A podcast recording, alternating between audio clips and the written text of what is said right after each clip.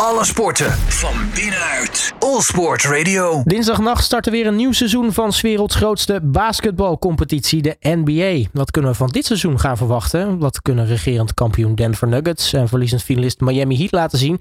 En welke draft picks moeten we nou echt in de gaten gaan houden? Nou, ik ga erop vooruitblikken met Emiel Versteeg van sportnieuws.nl. Emiel, hele goedemiddag.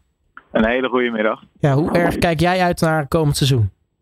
Ja, ik heb er ontzettend veel zin in. Er zijn een paar teams die hebben zichzelf aardig aangesterkt. Hebben een paar goede trades gemaakt. Hebben een paar goede draft picks hebben we gezien.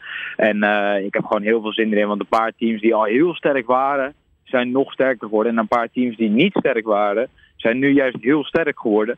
Dus ik ben heel erg benieuwd hoe, het, uh, hoe de teams het gaan doen. En ik heb er gewoon heel veel zin in, want het niveau is dit jaar weer ontzettend hoog. Nou, voordat we het over een aantal van die teams gaan hebben. Eh, dit seizoen een paar veranderingen qua regels. Maar wat het meest in het oog springt is toch hoe streng de NBA dit jaar gaat zijn over het niet inzetten van fitte sterspelers.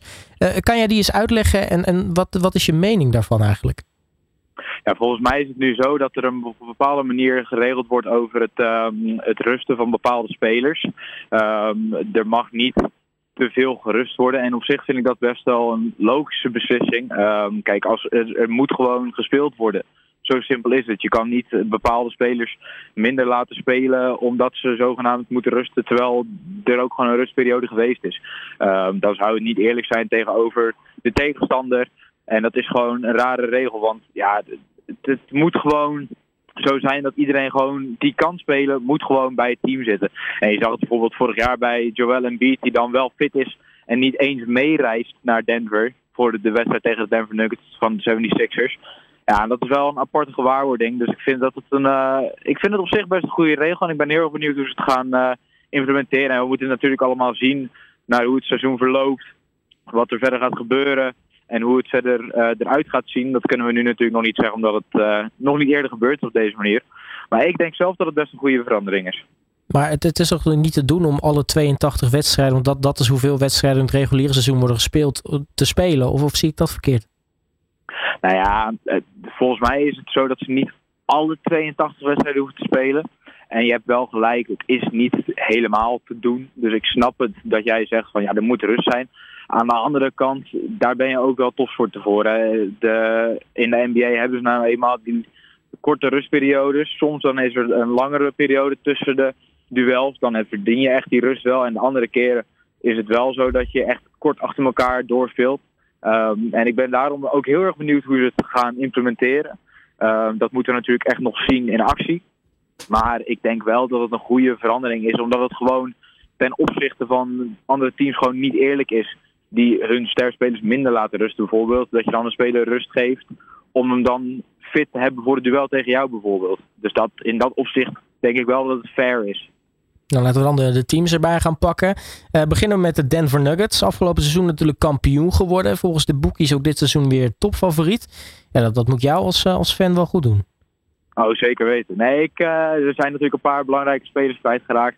Bruce Brown die wegging, dat is zonde. Um, want die heeft het heel goed gedaan vorig jaar. Terwijl hij binnenkwam met een beetje twijfelachtig van wat voor rol gaat hij precies krijgen. Maar die heeft zichzelf echt wel uh, laten zien en die heeft het echt heel goed gedaan.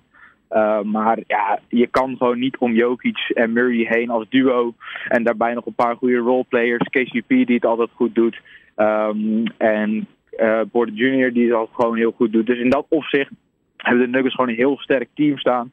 Paar nieuwe spelers toegevoegd die goed zijn. Christian Brown, die vorig jaar als rookie het al heel goed deed, zit nu in zijn tweede jaar en heeft zichzelf vorig jaar al heel goed bewezen. Kan het nu alleen maar beter gaan doen. Dus in dat opzicht snap ik helemaal dat de boekjes ze weer op één hebben gezet. Het is gewoon een heel sterk team en daar kan je gewoon niet omheen. Ja, de Miami Heat uh, was verliezend finalist. Uh, eigenlijk pure verrassing dat ze daarin terecht kwamen. Eindigde het reguliere seizoen als zevende in de Eastern Conference. Hoe ver zie je ze dit jaar komen? Kunnen ze weer verrassen of hebben ze dusdanig aangekocht dat ze misschien dit jaar wel wat logischer op hun plek zijn in de playoffs? Zolang dat Jimmy Butler bij de Heat speelt, zijn ze altijd een, een team wat ver kan komen. Dat is gewoon helemaal zo. Het is ook natuurlijk een een begrip in de NBA in Amerika dat het Butler nou eenmaal als de playoffs beginnen, dan wordt het playoff Jimmy, playoff Butler en dan weet je gewoon dat het gevaarlijk gaat worden. Verder zijn er natuurlijk wel een paar goede trades gedaan door dat team. Maar ze hadden natuurlijk gehoopt op Damian Lillard, die van uh, Portland zou overkomen. Dat is uiteindelijk niet gebeurd. Ehm, daar heeft Jimmy Butler zelfs nog grappen over gemaakt. Van jullie moeten als NBA de Bucks maar eens in de gaten gaan houden. Want de trades die zij doen, dat zijn niet normaal. Verder hebben ze wel een paar goede spelers binnengehaald. En ik denk ook altijd dat dat een team is waar we op moeten letten. Maar ik denk niet dat dat het team is ehm, waar we op moeten letten in het opzicht dat ze conference ehm, de, de eerste plek gaan behalen in de conference in het oosten. Ja, je noemt uh, Milwaukee Bucks al. Die worden natuurlijk ook genoemd. Uh, ploeg van sterspeler Giannis Antetokounmpo. Uh, nou je noemt die Lillard ook al. Hè? Damian Lillard. die is naar Bucks gegaan. nou ja, toch een point guard erbij gekregen voor, voor Antetokounmpo. Met die de samenwerking ook gelijk top lijkt. Um, je noemt Murray Jokic al. Maar gaat wellicht dit misschien het, duo van het seizoen worden? Nou ja, ik denk dat het inderdaad wel tussen Jokic en Murray en uh, Antetokounmpo met Lillard gaat. Dat wordt wel een beetje de, de duo's waar we op moeten letten dit seizoen.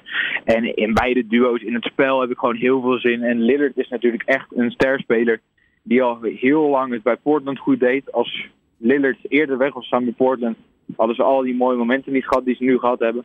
En Lillard is daar natuurlijk echt een legende geworden. En ik denk dat hij dat bij de Bucks ook kan gaan laten zien. Dat hij samen met Antetokounmpo echt wel een uh, goed duo gaan worden. En dat ze echt, ik denk zelfs wel de eerste, de first seed kunnen gaan worden in het oosten. Want dat, ja, ze zijn gewoon ontzettend goed. Maar we moeten ook in het oosten de Boston Celtics in de gaten houden. Die nog steeds een erg sterk team hebben staan.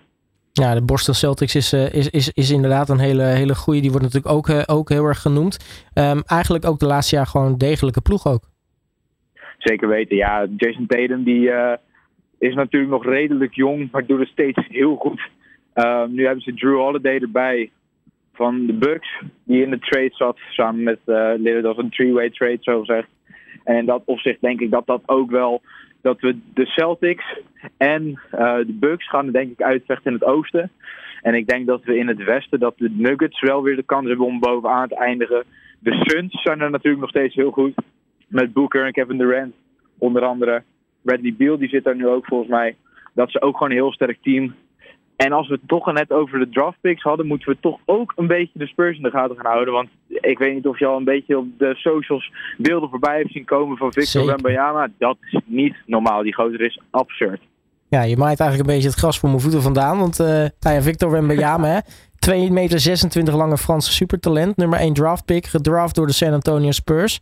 Uh, nou ja, je ziet het al op social media, maakt gelijk indruk daar. Sterker nog, Amerikaanse pundits bestempelen hem al tot het grootste talent sinds LeBron James. Nou ja, ga er maar aan staan. Hoe gaat hij dit seizoen doen, denk je? Kan, kan hij die druk aan?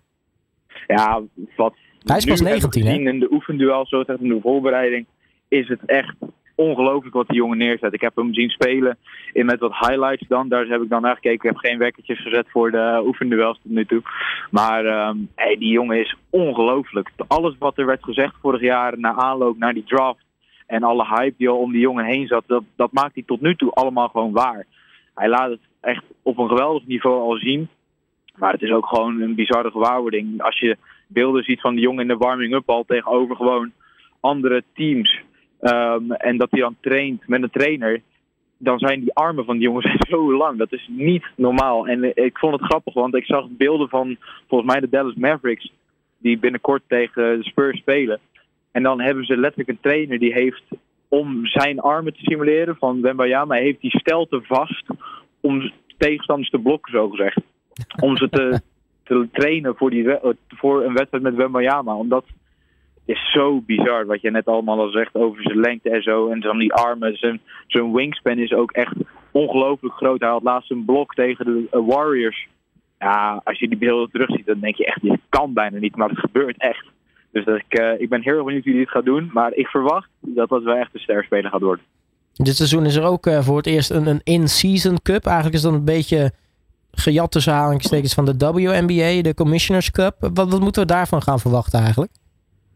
Ja, ik denk dat dat uh, is allemaal een beetje voor meer ticket sales. En gewoon zodat er ook gezegd kan worden van teams die wat minder zijn, dat ze een keer wat gewonnen hebben.